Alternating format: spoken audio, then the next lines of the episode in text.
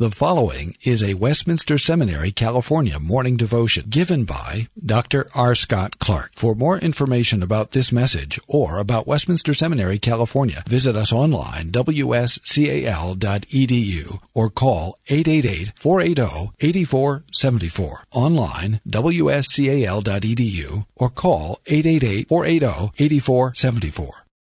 Father, we're grateful to be together this morning. We're grateful for your kindness. We're grateful that you have made us your sheep. We are grateful that you are our shepherd. And you sent the good shepherd for us, who laid down his life for his sheep, whom no one can snatch. Because you and the Father are one, and your Holy Spirit is sovereign and powerful, and will preserve them to the end. Hear our prayer, accept our praise and thanksgiving, forgive our sins always, and illumine your holy word for us by your Spirit. For Jesus' sake. Amen. So I'd like to uh, meditate with you this morning on Genesis 15. I tried to figure out how not to read the whole chapter, but I couldn't figure that out. So, Genesis 15, God's holy, inerrant, inspired, infallible, unchanging word from the English Standard Version. After these things, the word of the Lord came to Abram in a vision Fear not, Abram, I am your, uh, she- your reward. Sorry, your shield, your reward shall be very great. But Abram said, O Lord God, what will you give me? For I continue childless, and the heir of my house is Eliezer of Damascus. And Abram said, Behold, you have given me no offspring, and a member of my household will be my heir. And behold, the word of the Lord came to him This man shall not be your heir, your very own son shall be your heir. And he brought him outside and said, Look toward heaven and number the stars, if you are able to number them. And he said to them, So shall your offspring be. And he believed the Lord, and he counted it to him as righteousness. And he said to him, I am the Lord who brought you out of Ur of the Chaldeans to give you this land to possess. He said, O Lord God, how am I to know that I shall possess it? He said to him, Bring me a heifer, three years old, a female goat, three years old, a ram, three years old, and a turtle dove, and a young pigeon. And he brought him all these, cut uh, them in half, and laid each half over against the other. But he did not cut the birds in half. When the birds of prey came down on the carcasses, Abram drove them away. As the sun was going down, a deep sleep fell on Abram, and behold, a dreadful and great darkness fell upon him. Then the Lord said to Abram, Know for certain that your offspring will be sojourners in a land that is not theirs, and will be servants there, and they will be afflicted for four hundred years. But I will bring judgment on the nation that they serve, and afterward they shall come out with, with great possessions. As for yourself, you shall go to your fathers in peace. You shall be buried in a good old age. And They shall come back here in the fourth generation, for the iniquity of the Ammonites is not yet complete. When the sun had gone down and it was dark, behold, a smoking firepot and a flaming torch passed between these pieces. On that day, the Lord made a covenant with Abram, saying, To your offspring I give this land, from the river of Egypt to the great river Euphrates, the land of the Kenites, the Kenizzites, the Kadmonites, the Hittites, the Perizzites, the Rephaim, the Amorites, the Canaanites, the Girgashites, and the Jebusites. As far as the reading of God's word, may He bless this word and may He give us grace to understand it. I call this uh, passage, this, this chapter really, uh, it is kind of a clunky title. It's not, it's not very clever, not very memorable. It was the best I could do for the moment. Abraham believed God's gracious unilateral promise. And I really wanted to talk about Genesis 15 6. Uh, and, for obvious reasons, it gets quoted three times in the New Testament, right? Romans 4 3, Galatians 3 6, and James 2.23. It's one of the most important passages uh, in not only in the New Testament, in that it's a proof text of the New Testament of the biblical doctrine of justification by grace alone, through faith alone, in Christ alone, I've been thinking about it too relative to the controversy between the Reformed and the Arminians, because the Arminians understand this verse and, and its New Testament quotation to teach that the act of Abraham's faith was imputed to him for righteousness, whereas Calvin and the Reformed and the Protestants, Luther, if you look at Luther's commentary on Genesis, his lectures on Genesis in chapter 15, makes it very clear that any such claim confuses the law and the gospel. The, the gospel is that God came to Abraham and graciously, unconditionally made promises, and Abraham received them with an empty,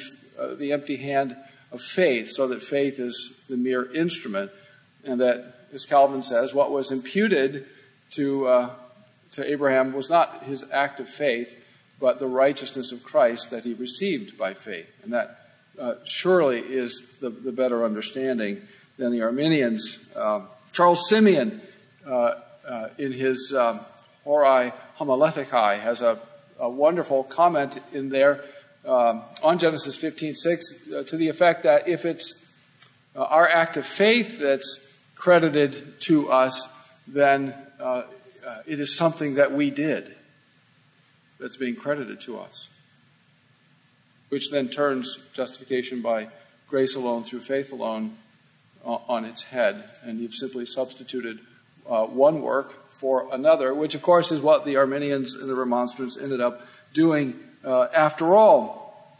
And so those, those are the things that I really wanted to talk about, but uh, the Word of God has its own way uh, with us, and I kept uh, being driven back to the broader context of the passage. And, and uh, as remarkable as that statement is, and as important as, as 15.6 is, uh, I am impressed by the fact that God makes three promises. And, and it's always helpful to, when you're reading a text to start at the beginning. Right? Um, I understand that, that biblical texts have a beginning um, don't always have a sort of Aristotelian pattern of a beginning, a middle, and an end. Sometimes the point, oftentimes, especially in the Old Testament, the point is in the middle, and uh, maybe that's true here. I don't know, but but uh, it is nevertheless uh, in, in useful to start at the beginning. And and the first thing we see in this text is that it's uh, Yahweh who comes to Abram. Right after these things, uh, specifically, it says the word of Yahweh came to Abram. Uh, that's an interesting expression um, that uh, we must, as Christians, right, read this. Uh, we must read canonically. We must read with a consciousness that not only is Moses the proximate human author, the real human author inspired by the Holy Spirit, but that there is a divine author that unites all of Scripture, and the divine author yeah, has a message as well in this text, um, and we know that uh, you know from the New Testament. It's a remarkable thing to say, uh, not quite casually, but uh, but without a lot of uh, sort of uh, a warm up, if you will. The word of Yahweh came to Abram. Well, what does the word of Yahweh say? And of course, when we, for us to say the word of Yahweh as Christians, it's hard not to think, and I, and I don't think we should resist, frankly, the temptation to think of the Word. Right? In the beginning was the Word. Who was it that, that came to Abram? Right? Who is Yahweh to Abram? Who comes to us in the Old Testament? Who comes to us in Genesis? Who walked with Adam in the cool of the day. Whatever that means. See Professor Kline. Does a father come and walk with? I mean, after all, who is God? Is God unipersonal in the Old Testament and then suddenly and shockingly and without any um, forewarning, without any foreshadowing, three persons? How many people read Scripture, but it's not how the New Testament reads Scripture, and it's not how Christians read Scripture. We know that God is uh, multi personal, even from the Hebrew Bible.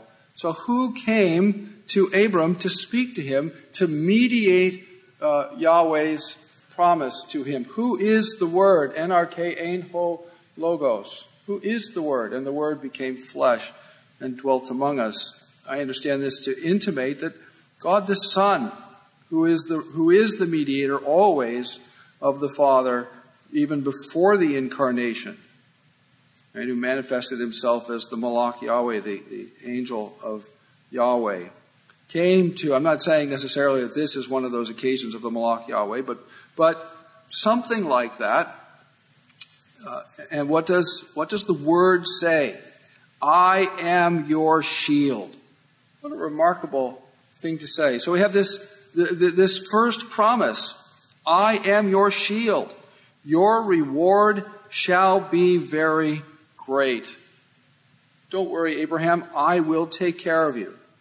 I'm going to give you more than you can possibly imagine, more than you can possibly understand. You want an offspring, you want land. I, I, I, can take care of that. That's really not a problem for me. But I'm going to give you more than that. I am your reward. I am your shield. I, I'm the one who protects you. I'm the one whom you will receive. And who was Abraham? Did God look down the corridors of history? Of course, this is the Dort anniversary, so we're thinking about what kind of election is there. Is, is, is it the case that, as Bob Godfrey quite wonderfully says, uh, that according to the remonstrance, God elected a set of conditions, that whoever meets those conditions and then who persists in meeting those conditions by cooperating with grace and doing their part? Is that, is that the way God relates to us? No, this is a marvelous picture of unconditional grace. Abraham was a pagan. He's a Gentile. He's an Ur of the Chaldees. He's not doing anything. He hasn't merited anything. God didn't look down the corridors of time to see, oh, there's Abraham and he's going to respond appropriately. God simply loved Abraham from all eternity in Christ because he loved him unconditionally. This means, children, that you don't have to do things to make God love you. You do things because God already loved you. That's why you do what you do. That's, the, that's why you live the way you live as a Christian. And so immediately Abraham starts to backtalk. Oh, but, uh, oh Lord God, what will you give me? I just told you, Abraham, I will give you me. You don't listen very well, do you, Abram? Well, I'm, I'm, I'm childless. Eliezer is going to inherit my property. He must be the senior member of his household, by the way. Household means household. It doesn't mean nuclear family. This is an extended, uh, almost small governmental unit of which Abraham was the head in this household. And the, uh, the Lord comes to him again, and behold, verse 4 the word of Yahweh came to him This man shall not be your heir your very own son shall be your heir. And he, and he brought him outside and he said, Look at the heavens. This is how many the seed, your, your seed will be. So shall your offspring be. At the end of verse 5. And here's that uh, great verse that the, on which the New Testament so properly seizes. And he, Abraham, believed Yahweh, and he, presumably uh, Yahweh, imputed, reckoned, counted it what? Faith, but faith as instrument that apprehends the promise. Now, the act of faith, certainly Abraham's act of faith was imperfect. It was mixed. It was impure. We know that simply by reading the life of Abraham. This guy sold out his wife, right? Not once, but twice, lied about her to save his own skin. This is not Saint Abraham with a storehouse of merit to share with others. This is a struggling sinner, elected and loved in Christ from all eternity, simply because God graciously and marvelously chose. And God says in verse 7, I am Yahweh, right, who brought you out of Ur of the Chaldees to give you this land. And again, Abraham backtalks. But, oh Lord, how am I to know that I will possess it? He's almost challenging Yahweh to prove himself.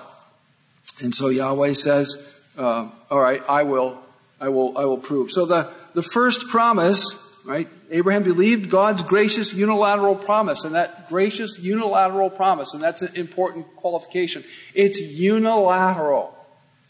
That's the nature of the covenant of grace. It's not bilateral in its origin or in its essence. It's fundamentally a covenant of grace, not a covenant of works. And that's really important because you, and you, you see that here three times the Lord graciously, unconditionally comes to Abraham. It's not conditioned on Abraham's obedience. This is important because for a variety of reasons, some of them well intentioned, perhaps some of them not well intentioned, people always want to turn the covenant of grace into a covenant of works, and, and frequently they want to turn Abraham into a covenant of works. And Abraham is consistently portrayed both in the Hebrew Bible, particularly in the prophets, and especially in the New Testament, as an exemplar of the covenant of grace. That's Paul's whole use of Abraham in Romans 4. Abraham was the father of all who believe. He was the father, uh, he's the father of Gentiles because Abraham believed when he was a Gentile. Right? He's the father of Gentile Christians. And he's the father of Jewish Christians because he believed after he was circumcised. And that's when he became a Jew, when he was circumcised. Abraham is an exemplar of the covenant of grace, not the covenant of works. And if you don't get that, you're going to have significant problems understanding the whole sweep of Scripture because you'll misunderstand the Abrahamic paradigm, which is fundamental to the Bible's own self understanding and particularly to the New Testament understanding of the nature of the covenant of grace. It's a unilateral, unconditional, gracious promise, and, and it comes in three parts, right? First, he says, I am your reward, I am your shield. Second, I will give you a seed. And what's the third thing that he promised? Well, you, you know a little bit from, from your studies here about what it means to cut up animals. It is to say in the ancient Near East, may it be to me as it is to these animals if I break this covenant. Who made that promise? Yahweh made that promise. You know what, what this is like a little bit. You've signed documents swearing an oath in some formal, semi-formal setting. Right? If you, when you buy, if you haven't bought a house, someday, uh, Lord willing, when you buy a house, you will sign documents and you will swear an oath.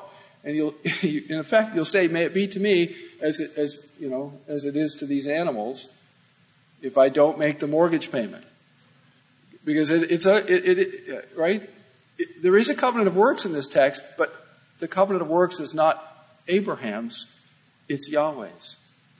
You, when you sign those mortgage papers, you're, you're swearing to perform the terms of a covenant of works. And if you don't perform the terms of the covenant, th- this is what happens. A couple of guys named Guido come to your house. and, they, and, uh, and you are escorted off. Actually, they send the sheriff. And you're escorted off, and it's not your house anymore. And they take it from you because you didn't meet the terms. Yahweh comes and makes a covenant of works with Abraham, but he puts himself under the terms of the covenant of works. May it be to me as it is to these animals if I don't keep my covenant promise. The first thing he promised was to be his shield and his reward. The second thing he promised was a seed. The third thing that he promised was to keep his promise at the cost of his own life. Who made that promise? Well, I know who made that promise because I know who kept that promise. God the Son incarnate kept that promise. The seed. Paul says, it, it does not say, and seeds, but seed who is one, who is Christ. Christ is the seed.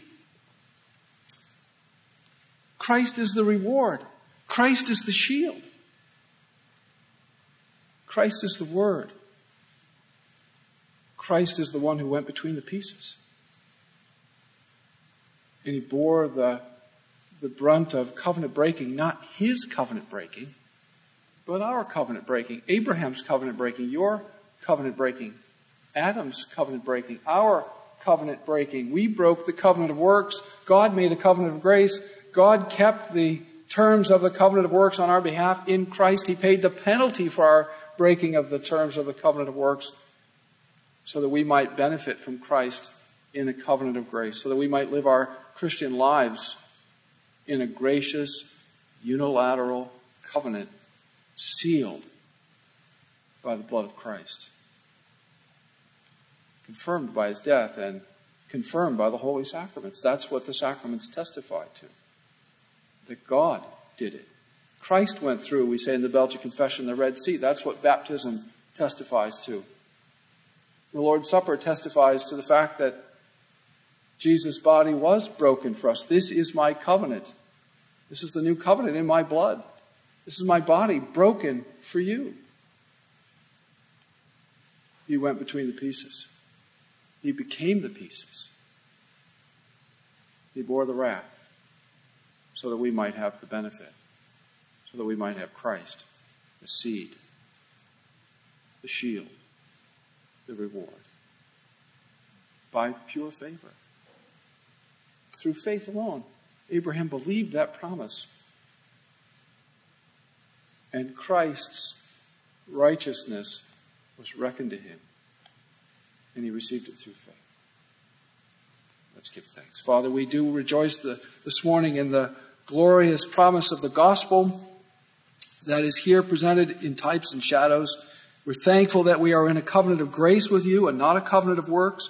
We're grateful for the way the covenant of grace is illustrated for us here in this marvelous passage. And we're grateful most of all that you, Lord Jesus, are the Word of God and you came and did. You not only promised, but you came and you did. And you did for us. And we thank you and we bless you. Hear our prayer, accept our thanks, for we come in your name. Amen. Copyright Westminster Seminary, California. 2019. All rights reserved. You are permitted to reproduce and distribute this material in any format, provided that you do not alter the wording in any way and do not charge a fee beyond the cost of reproduction. For web posting, a link to this document on our website is preferred.